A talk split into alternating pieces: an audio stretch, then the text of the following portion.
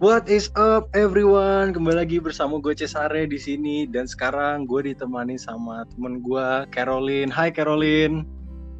Halo. Hai. Ini yang podcastnya didengerin satu Amerika tuh ya? Iya, gila. Thank you banget lo udah. Ini jadi semua Indonesia dengerin kalau lu datang ke sini jadinya. Uh, amin. It's so great to have you here sebenarnya karena uh, kayak yang gue bilang di story gue juga kayak gue juga sebenarnya pengen nyari teman buat ngobrol di podcast gue ini sebenarnya dan it's really good to have here. So we're gonna talk about a topic today which is about depression, right? We agree on this topic yeah. before. So you're a public yeah. health, you're a public health student, right?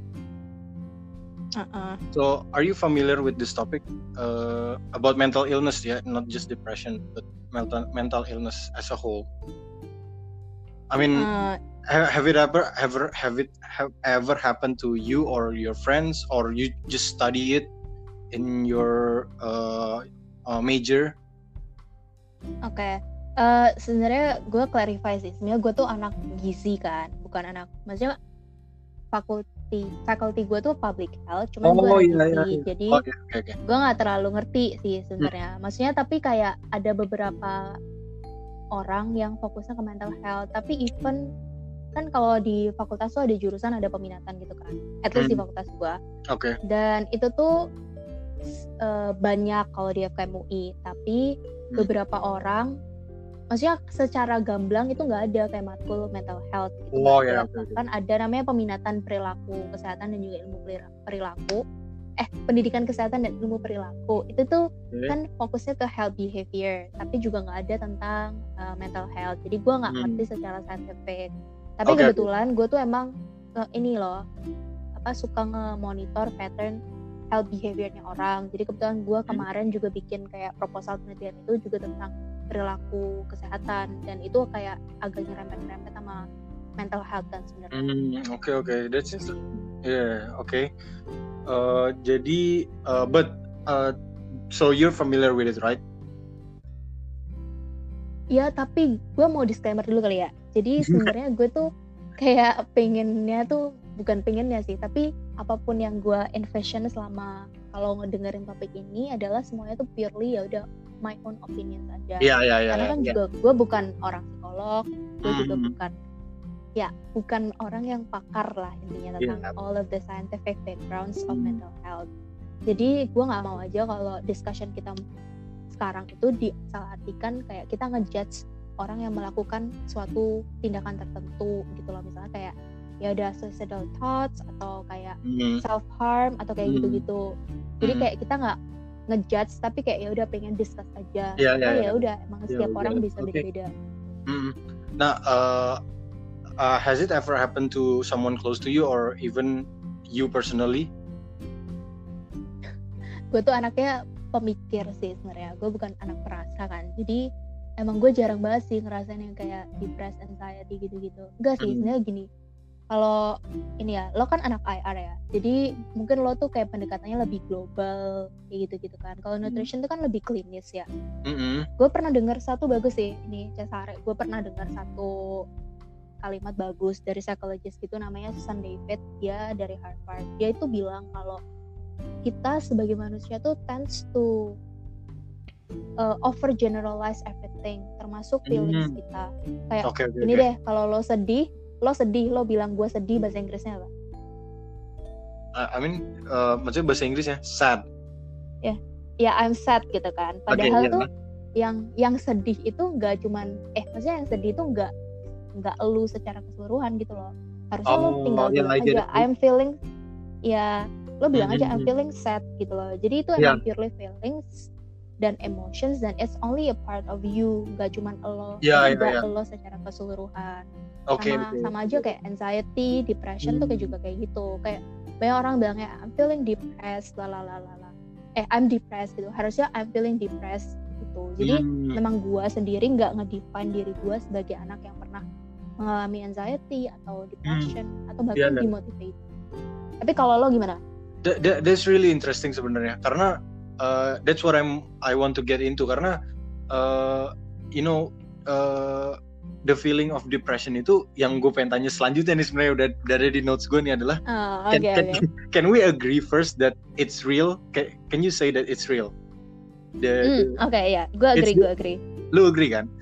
Uh, nah, Iya. what you point out tadi yang bahwa we tend to overgeneralize and I think that made a huge point gitu loh to a lot of Hmm. people benar kayak uh, we tend to you know kita ambil satu emotions dan kita langsung bilang kalau we are feeling that only gitu loh.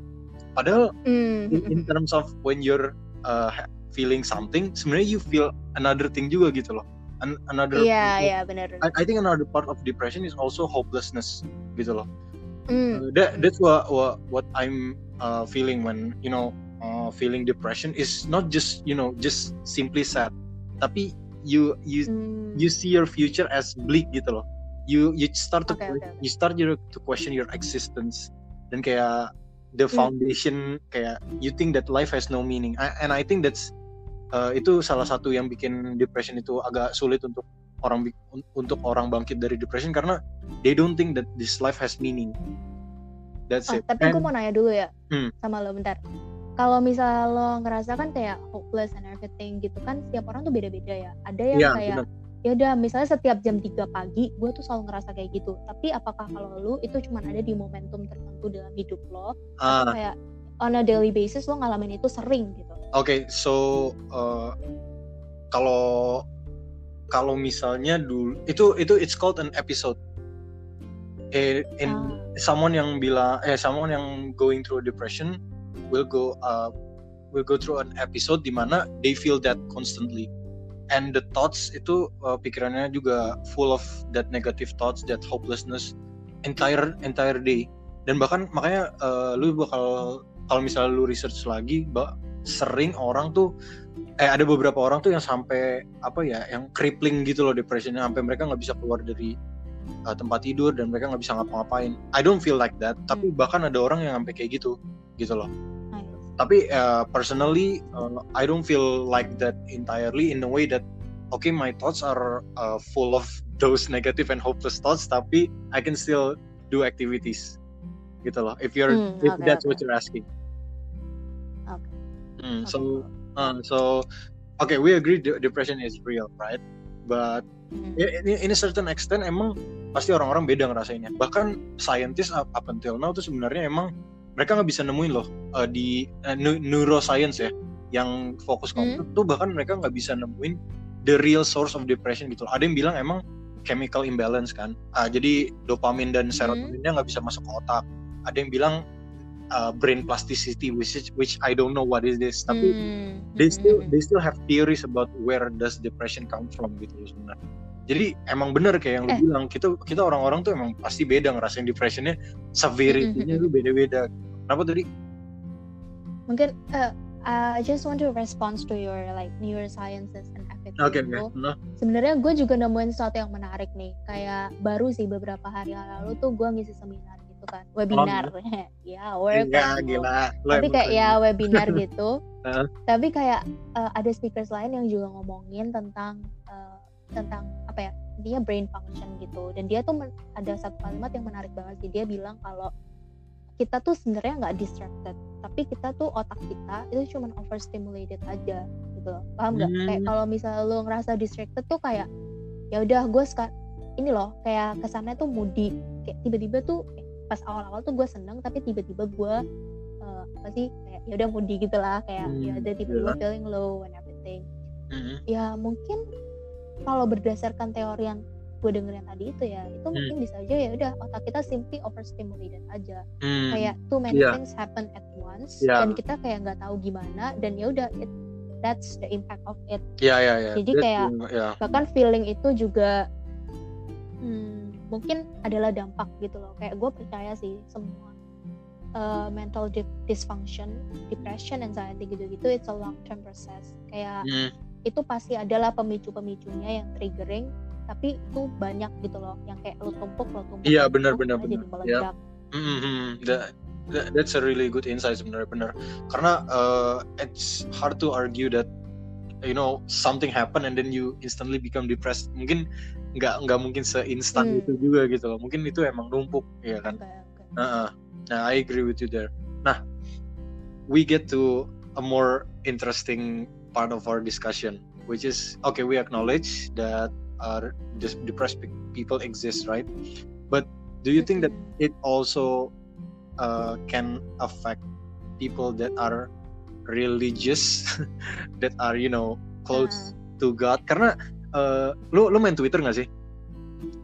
main karena uh, ya karena gue recently lihat di Twitter itu kayak ada orang yang banyak banget retweetnya gitu dan dia ngomongin tentang depression kalau uh, orang tuanya tuh waktu dikasih tahu kalau dia depres dia malah nyuruh ngapain kamu ke psikiater? Kamu tinggal ibadah aja sana kayak gitu.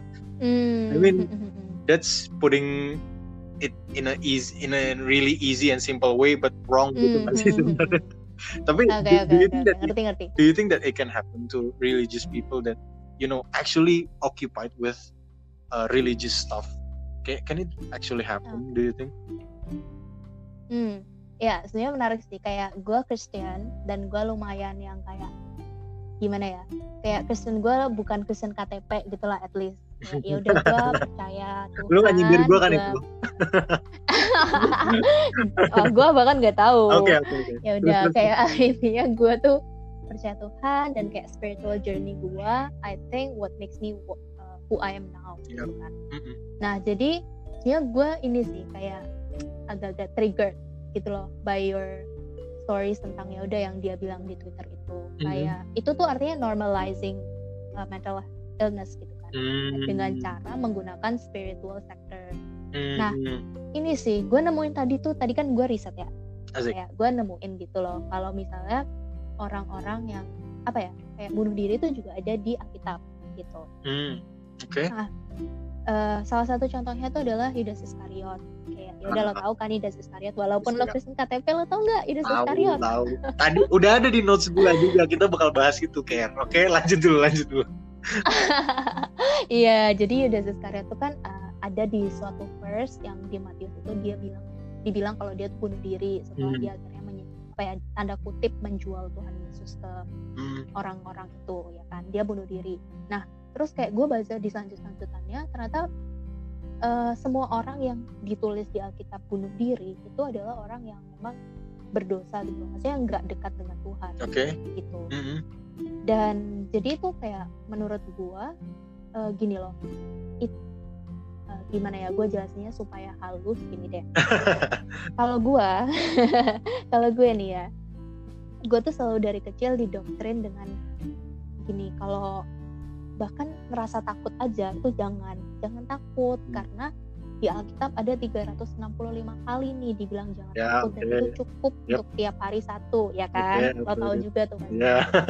jangan takut hmm. terus kayak uh, Philippines jangan gelisah gitu kan jangan khawatir ya udah lo hari ini cukup hari ini aja gitu loh jadi secara nggak langsung coping mechanism gue itu adalah nge-refer ke sana. Iya, iya benar. Oh iya nih, gue percaya Tuhan. Hmm. Gue percaya Tuhan, Tuhan ada buat gue.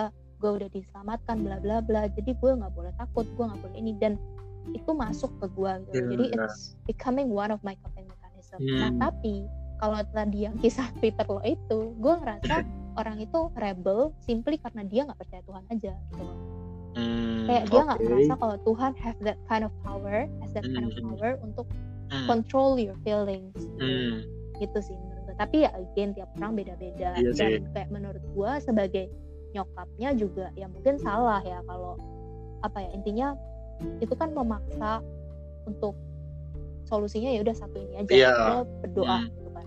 Padahal kayak itu nggak applicable for everyone. Iya yeah, kayak tapi ya gimana? Mm, kalau I mean I agree sih. Karena uh, in a way uh, I mean kalau misalnya you're a religious person you you have to admit that God creates you kan it means that Mm-mm. God is True. you know all powerful kan so yang kontradiktif di sini adalah how can God uh, cannot save you from this depression depressive state gitu loh dan mm. itu itu yang, itu yang menjadi gimana ya kontradiksi gitu loh tapi in a, in a way juga mm. in a way juga I mean uh, kalau menurut gua nih ya mungkin ini juga agak beda juga sama lo tapi uh, the, the thing is kayak yang lu bilang it's your coping mechanism dari dulu gitu loh. Mungkin kayak lu bilang orang iya. beda-beda. Nah yang uh, yang poin yang coba gue buat adalah sebenarnya kalau misalnya kita benar-benar agree that depression is a sickness uh, other, other people yang actually religious even preacher ya pastors gitu loh yang pendeta pendeta yang benar-benar emang preaching good good apa the good news for uh, their life itu juga kadang-kadang sakit gitu loh.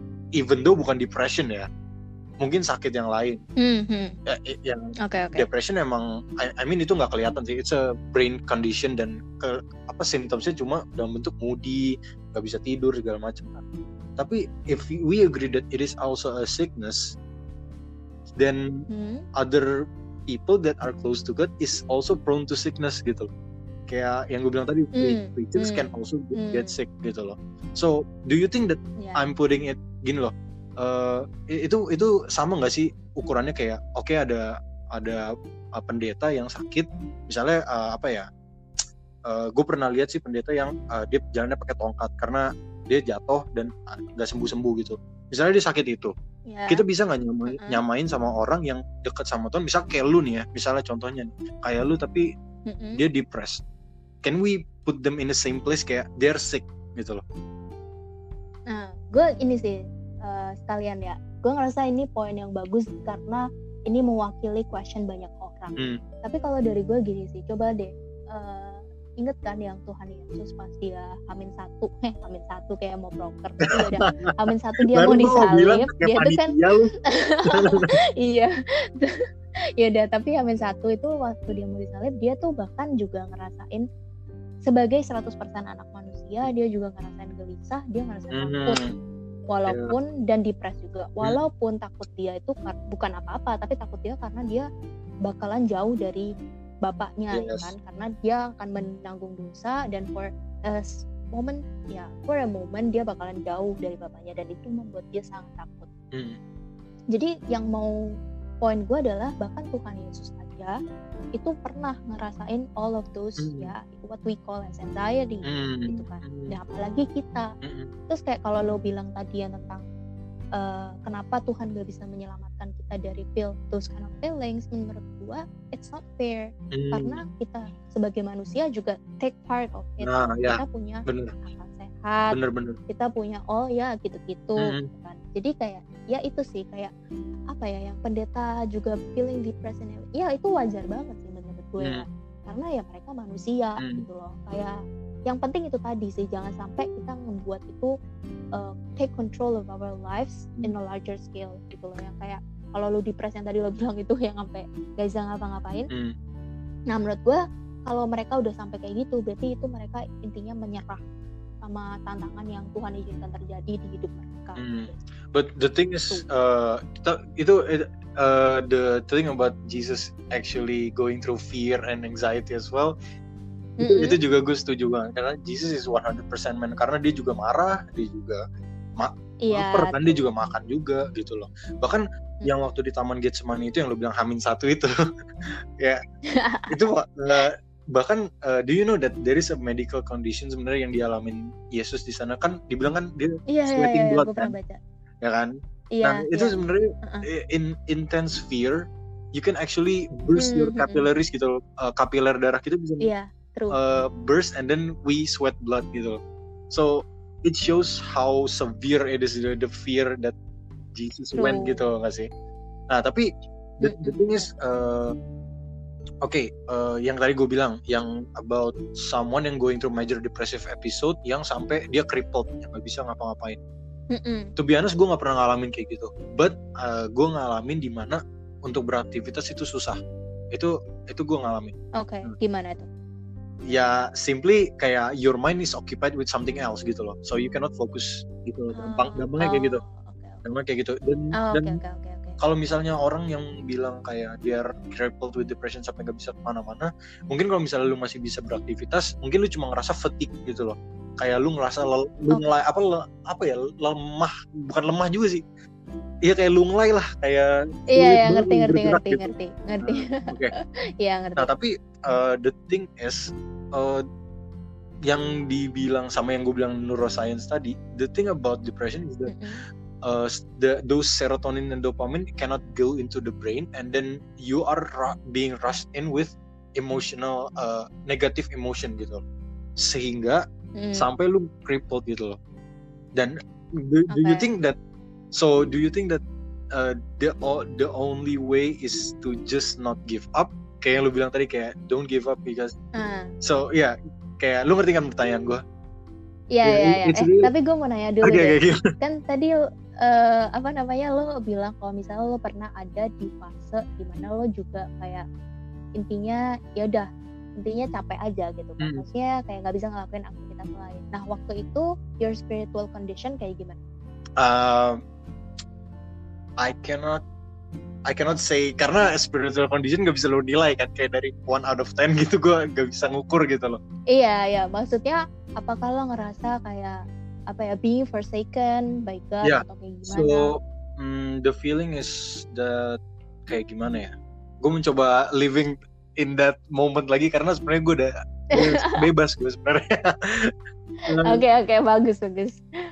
gimana ya kayak gini gini the the thing that got me survive sebenarnya through all those Hmm. episodes sebenarnya kayak uh, there is if if I give up then I will prove the in, the enemy dalam tanda kutip the enemy wrong eh the enemy right Mm, right mm, mm, mm. gitu Right yeah. so I, I will not Okay, let okay. them win so that's the only apa ya the only base that I that I survive with Kayak- Survive, okay it's it's okay. all hopeless okay tapi it boils down to that point okay will will you let Oh, enemy ngerti, win or ngerti, not? ngerti. gitu doang udah so uh, I don't know the Ngerti, ngerti. spiritual conditionnya tuh kayak gimana lu nilainya Oke, oke, ngerti, ngerti. tadi gue Ya, apa sekalian sih, soalnya gue Hmm, mau oh jawab iya, pertanyaan lo yang tadi. Ah, ah.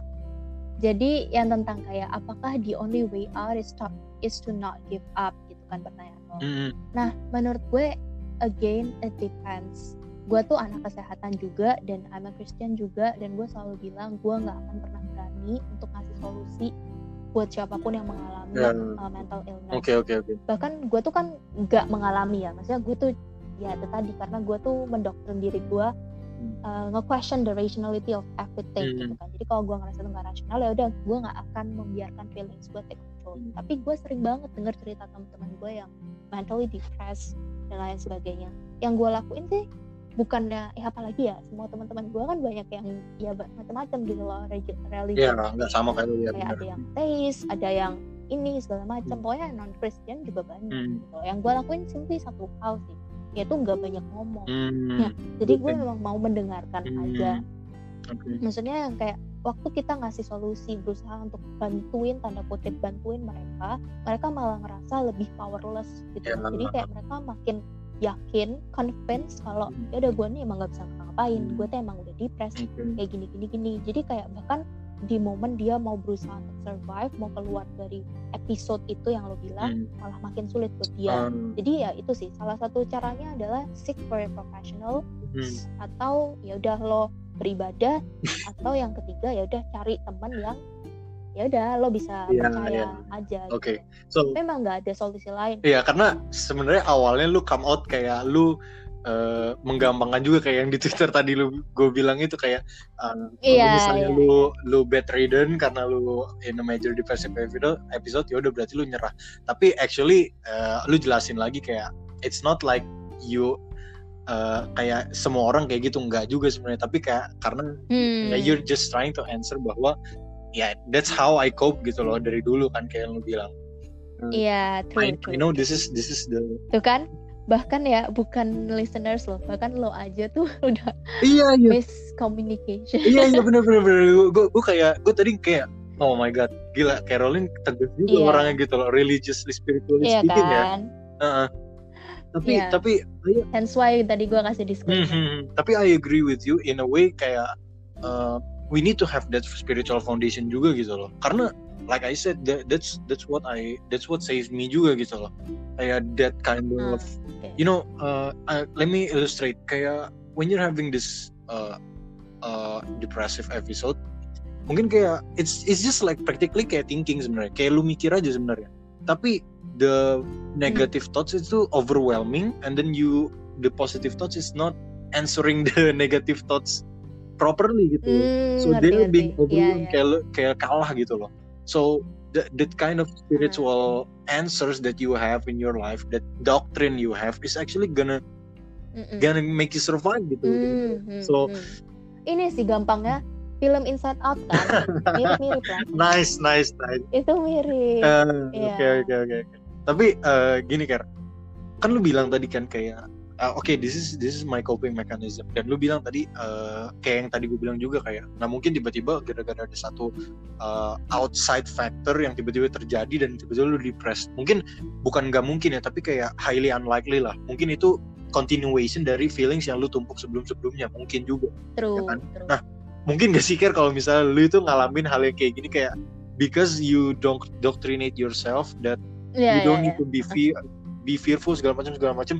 Tapi akhirnya something happen Mm-mm. and then you start to feel those kind of fear sebelumnya feel those kind of anxiety sebelumnya yang di mana sebelumnya lu udah tutup pakai doktrin-doktrin lama lu gitu.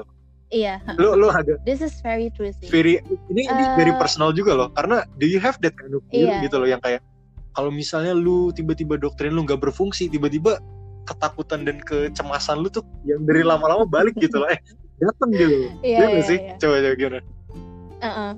Eh, ini sih bahkan nyokap gue juga bilang hal yang exactly the same yang kayak lo bilang karena gue tuh emang anaknya yang bener-bener hmm, ya tadi yang gue jelasin gitu loh tapi so far gue tuh ngerasain bahkan diri gue juga berubah gitu loh. banyak perubahan yang kayak gila kayaknya Caroline dulu nggak kayak gini Hmm. deh gitu loh ya jadi gue nggak akan pernah bilang in the future kayak gue nggak akan pernah depres gue nggak ataupun apa pun itu.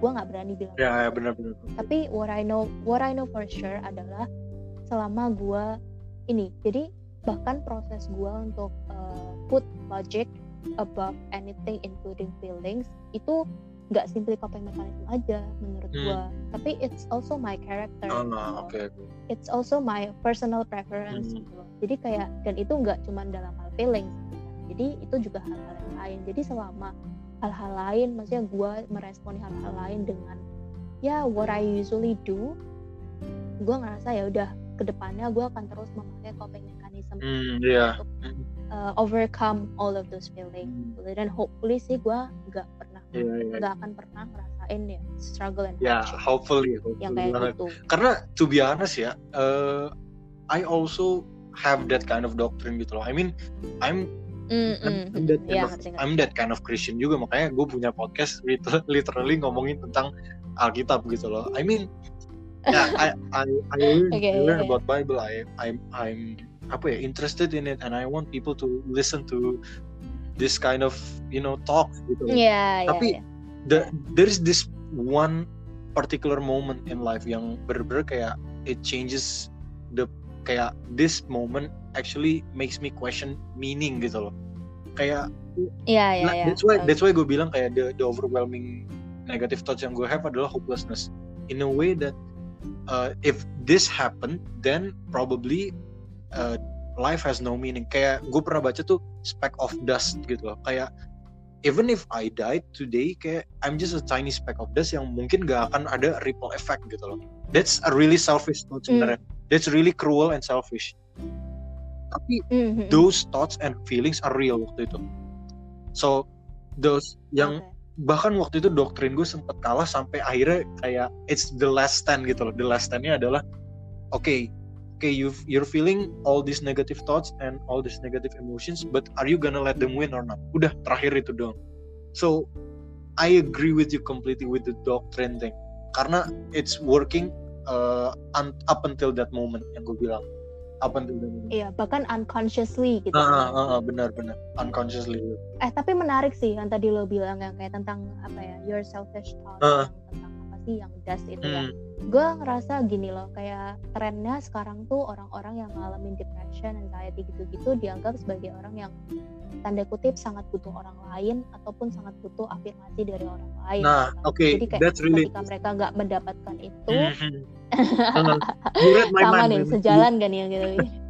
Terus, terus, terus. Iya, jadi waktu mereka nggak mendapatkan itu mereka kayak ih gila nggak ada yang peduli sama gue ya, kayak gitu bla bla bla. Jadi menurut gue bahkan tren itu eh, kurang tepat sih, kayak bahkan orang yang hampir bunuh diri atau kayak gitu-gitu itu adalah orang yang sangat self centric loh sebenarnya, karena mereka berarti pi- memikirkan kayak ih gue ditinggalin ih gue ih Hmm, gue hmm, gitu loh. semuanya tuh kayak ih gue ih gue gitu kan. Jadi ya karena pada dasarnya naturally emang kita juga orang yang selfish manusia tuh Iya. selfish naturally gitu loh. Kayak itu adalah sesuatu yang sangat wajar. Jadi itu sih tren-tren yang kayak kalau lo depres lo ini berarti lo butuh pertolongan orang lain gitu gitu menurut gua agak kurang tepat sih. Kayak sekarang kan banyak banget ya ini mental health campaign Hmm. ya. Kayak bahkan ada hotline center gitu-gitu. Tapi banyak sih gua agak worry sih sebenarnya Hmm, konsep karena banyak metode-metode yang salah gitu loh Hmm, menurut iya. gua. Kayak misalnya nih ada hotline center ya oke lah.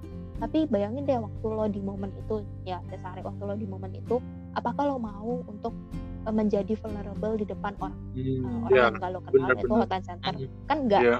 kan enggak dong. Lo mau lo butuh attention dari orang yang lo butuh Hmm. lo ngerasa butuh. Jadi kayak yang penting tuh memang ya apa ya emang agak-agak sensitif dan susah Iya, sih iya. untuk menangani mental health itu itu sebenarnya masuk ke hard Gitu. truth sih sebenarnya.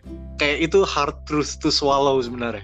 Kayak iya gimana ya? iya heeh. Ya, it's really dangerous sebenarnya stepping onto that ground gitu loh. Kalau kita bilang bahwa uh, depressed people are, self, are selfish. Tapi me I myself gitu loh bisa iya bilang iya iya. gue gue nggak ngomong kayak I'm apa I'm representing all depressed people ya. Tapi when I, I when I step out ya when I step out gitu loh. I mean Iya. I I sometimes feel that way juga kayak lo bilang kayak feel jam 3 pagi kayak eh jam iya jam 3 pagi ya. Kayak kadang-kadang itu balik juga gitu loh perasaannya. Tapi iya to be iya honest iya. sekarang you can actually ration yourself in a way that that's really selfish gitu loh. Thinking about yourself dan kayak you're just a tiny speck of dust di this entire universe yang even even if something happen to you nothing will change gitu it's a really selfish it's a really selfish thing to do. Karena kalau menurut gua uh, we we actually have more value and our life is not on our own gitu loh. This is the point that I'm that, that I want to come kayak yeah, in a religious view yeah. Christian view is that our life itu nggak semena-mena kayak cuma kita kayak lempar dadu gitu loh. Tuhan lempar dadu kayak ya udah nih Cesare jadi ya udah Caroline jadi. No. In, in, in the Bible kita tuh dibilang kayak we're really a masterpiece gitu loh. Every part of us itu Mm-mm, masterpiece. mm-mm. ada di gue lupa di di mana pokoknya I've heard of it gitu lah. So it's not, it's not by chance gitu loh we are here. So when we think that we are that small in value kita actually diminishing the value our in our of ourselves in front of God gitu loh kalau menurut gue Mm, mm, mm. Nah. Eh, tapi sebenarnya ini gini sih. eh, kan tadi lo bilang kayak the act of depression itu sebenarnya selfish. Gua tuh sebagai orang yang kayak ini intinya gue nggak mewakili ya. Berarti gue nih ada orang-orang yang intinya ya nggak mewakili orang-orang yang depresi itu. Gue tuh emang tahu betul naturally manusia itu selfish dan gue juga lumayan orang yang lumayan self centric gitu Hmm. loh. Kayak all of my friends selalu bilang gue tuh self centric gitu. Tapi eh berar itu berarti membuktikan bahwa being selfish itu nggak ngejustify lo untuk uh, depressed atau itu bukan trait atau karakter orang oke depressed oke aja, Da- tapi juga orang-orang Hmm. yang tidak hmm iya benar-benar dan kayak tentang yang kayak tadi lo bilang yang fearfully and wonderfully Ah, made iya, itu tuh bener banget Hmm. ya maksudnya tapi ya nggak semua orang gitu loh nyadar Hmm. dengan kayak bahkan gua tuh setiap hari nge-question the purpose of my life setiap hari nge-question kayak kenapa ya Tuhan kayak gue tuh orangnya kayak gini kayak gini, Hmm, gini iya. gitu loh jadi ya itu ya itu tuh ya long proses aja Iya. gitu loh yang emang gak nggak bisa semua doktrin nggak akan ada yang pernah bisa membuat lo uh, percaya sama doktrin itu dalam sekejap gitu. Hmm, hmm. iya benar-benar aduh tadi gue ngomong apa? Gue lupa tadi. Pokoknya when you say oh iya yeah, gini gini. Uh, uh, when I say that depression is selfish sebenarnya ya lu udah clarify sih bahwa manusia inherently selfish. Tapi what I mean is that those thoughts yang bikin lu mikir kayak kayak yang tadi lu bilang juga sih kayak ah orang-orang nggak peduli sama gue it's actually really selfish loh the thought that Iya, iya, you can iya. actually you can actually fight those thoughts kalau menurut gue dengan cara mikir sumpah kalau lu egois banget gitu loh that's what I what, what I mean sebenarnya mm-mm. kayak when I ketika kita Iya, ketika setuju, kita setuju. have a broader view which is which I'm having right now kayak sebenarnya when I think again those negative thoughts is actually not true gitu loh. Dan the thing is with depressed depressed people sebenarnya adalah they're being lied to sebenarnya. That's that's it. Kayak those negative thoughts gimana, dia, dia tuh dibohongin sama otaknya dia sendiri gitu kalau menurut gue dan actually, it's it's a Oh, mental condition it's a mental illness. I agree. Tapi it it boils down it kayak you are actually your negative thoughts is lying to you and you're forced to believe it gitu. In a way. Hmm, gini sih, Hmm. eh, sekalian ya pas ngeresponin yang lo tadi bilang itu, it's impossible for us to control our mind, it's impossible for us to control our surroundings. Itu se-impossible itu. Kayak walaupun gue control freak ya, gue tahu betul kayak nggak mungkin gue ngekontrol apa pun Hmm. itu in life, including my feelings, including my emotions and my Hmm. minds. Jadi memang ya, as a Christian gue bisa bilang kalau gue pengennya sih emang let him take control Hmm. aja gitu and then that might be the apa ya the only way for me untuk survive Hmm. gitu jadi makanya gue tadi untuk sekalian ngekonekin sama this whole discussion menurut gue orang religious itu akan lebih gini orang yang tidak punya something to Nah. to akan lebih Hmm. riskan untuk uh, mengalami those Yes. kind of oke uncontrollable I agree completely that way ya gitu. bener kayak it's, it's really apa ya I don't know uh, how sumpah gue sebenarnya bener-bener nggak ngerti how people can gimana ya simply just uh, apa ya deny the existence of God and then just keep on living kayak it's really it's really scary loh ya emang beda-beda sih gue sering banget discuss sama orang-orang kayak gitu dan gue at some points ayah bisa ngerti Ta- juga tapi gue gue bukan maksudnya kayak gue bertanya-tanya kenapa mereka masih bisa hidup tapi i- my in my perspective it's really scary loh to know that you're you're alive without someone that is omnipotent omniscient kayak all knowing all all everything gitu. ya, ya, kalau ya. menurut gue itu lebih scary daripada uh, daripada you have a god that that's what I what I'm thinking sebenarnya. Hmm. that that's my perspective. That- that's why uh, kayak yang lu bilang tadi it's lebih riskan. Dan bahkan kalau menurut gue if I don't have anyone to hold on to waktu gue in a depressive state or uh, mungkin orang-orang lain yang religious juga bakal ngomong kayak gini. Which is kalau misalnya waktu itu lu nggak punya someone to hold on to someone greater someone bigger than you yang lu bisa count on every day I don't think you will survive gitu loh that's why I said that semua Hmm. it's really scary. Oke, It's really oke. scary if, if to acknowledge there is no God gitu loh. Nah, oke, let's end this uh, with something practical. So, what do you think about uh, what do you think we should do as gimana ya orang-orang yang uh, orang-orang muda yang we know scientifically r- research proof that Gen Z dan millennials itu really high in depressive depression in mental illness. So, Hmm. what do you think we should do Mm-mm. to selain mencegah tapi juga you know in trying to bukan mengobati juga sih tapi kayak cope with it how to cope with it lah what what do you think Oke oke. Eh, ini ya, as a person yang nggak terlalu ngedefine myself as someone who is like apa ya sering depressed, anxiety and everything. Gue pengennya gini loh. Bahkan orang-orang seperti gue, mungkin yang di luar sana seperti gue, itu juga punya proportion untuk uh, control this all entire uh, ya thing about Hmm. mental health kayak gue selalu ngerasa ini semua nggak cuma mental health juga sih sebenarnya almost everything uh, terkait dengan kesehatan itu apa ya kayak misalnya nih lu hari ini sehat itu nggak cuma dari lu doang Hmm. gitu loh tapi ya banyak faktor-faktor yang menyebabkan Hmm. sehat In- nah termasuk mental health juga kayak Hmm. gitu mungkin uh, semua hal itu kayak kita nggak sadar ya kayak ya udah gue nggak ada intention untuk post ini di Instagram dan membuat dia iri sama postingan gue Iya, misalnya iya, kayak iya. gitu atau kayak gue nggak ada di Instagram untuk membuat orang ini insecure gue nggak komen untuk membuat dia insecure Hmm. gitu jadi menurut gue hal yang paling bisa dilakuin dan gue masih struggling itu juga adalah untuk make sure semua yang uh, kita omong yang kita tulis di sosial media yang kita ketik yang kita apa pun itu yang apa ya all of our actions itu nggak akan ngedisrupt someone's mental health Hmm. yang menurut gue sangat impossible. Karena setiap orang tuh kayak gue tuh sering banget loh nggak kebayang kalau nih orang bakalan tanda kutip sakit hati kalau gue ngomong Hmm, kayak gitu yang oke. kayak ah lo bisa sakit Oke, hati oke, kayak gitu gue ngomongnya. Kayak gue bener-bener nggak kebayang dan gak ngerti sama sekali Hmm, gitu loh. Jadi memang sulit sulit banget. Jadi jangan sampai kita intentionally oke oke. Benar-benar kalau unintentionally Hmm, aja hmm. Kita bisa kayak gitu apalagi iya benar-benar intentional. benar-benar oke. Coba lo gimana? Eh, Pak lo suruh main bola nah seru orang-orang? lah itu pasti. Eh, pemain FIFA? lu tahu Gimana? aja lu.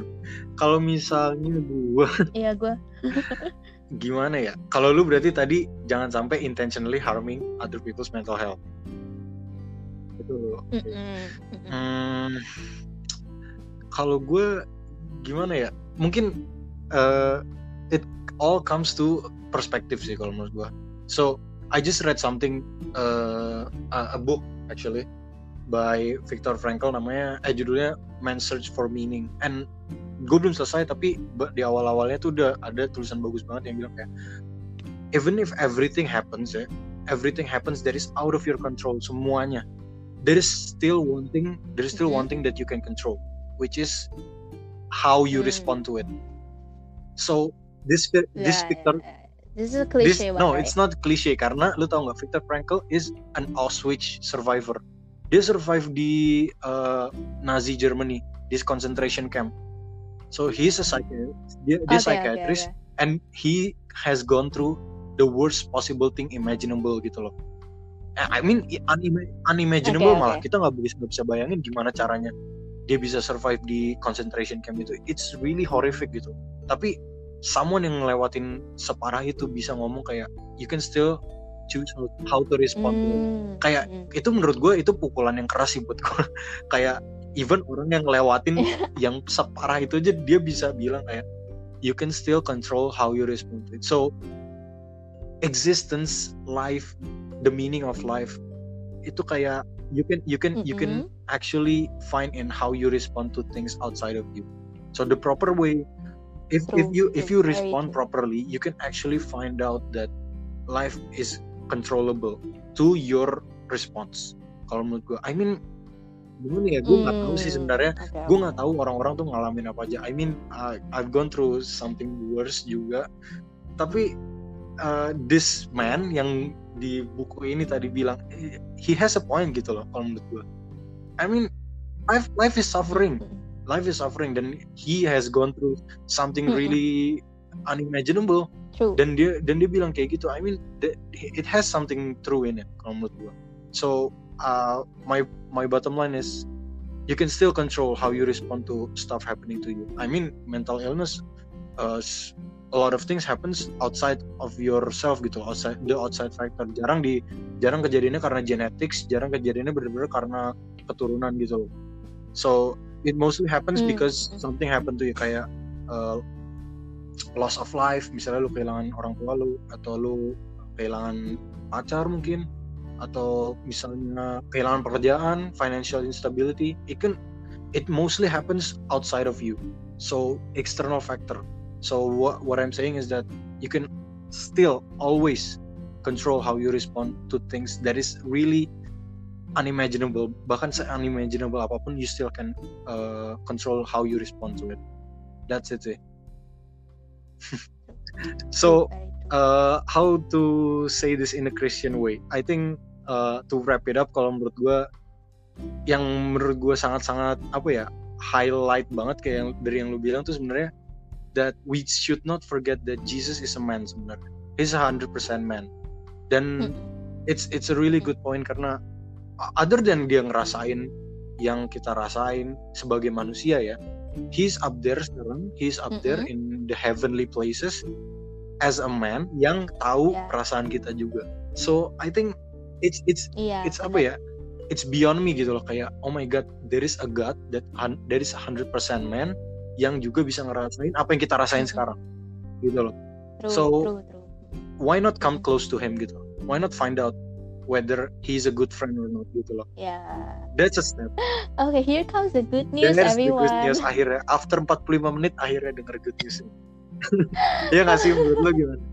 Ya, iya, iya, iya, agree banget sih kayak eh banyak ya kalau misalnya kita bahas kayak kenapa harus Kristen? Emang apa sih Kristen kan agama gitu-gitu tuh bakalan Iya, panjang banget sih. Tapi memang tadi one closing remark yang lo bilang itu benar-benar relatable harusnya buat banyak orang. Karena gini loh kebanyakan orang tuh kayak ih tuh tuh apa ya banyak yang nggak ngerti gue ngerasa gimana bahkan Iya. Tuhan gitu kan. Tapi kalau uh, our action bahkan Tuhan kita juga udah pernah jadi uh, kita gitu. Jadi kayak ya mungkin that's one thing.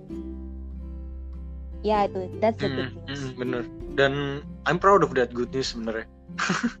Really proud malah sebenarnya kayak in in in a time of really kayak you're really in a apa ya ngomongnya rock bottom lah in your life. You can still know that someone someone up there knows how you're feeling sebenarnya. so so Great. ah Enggak, gue oh great. great. okay.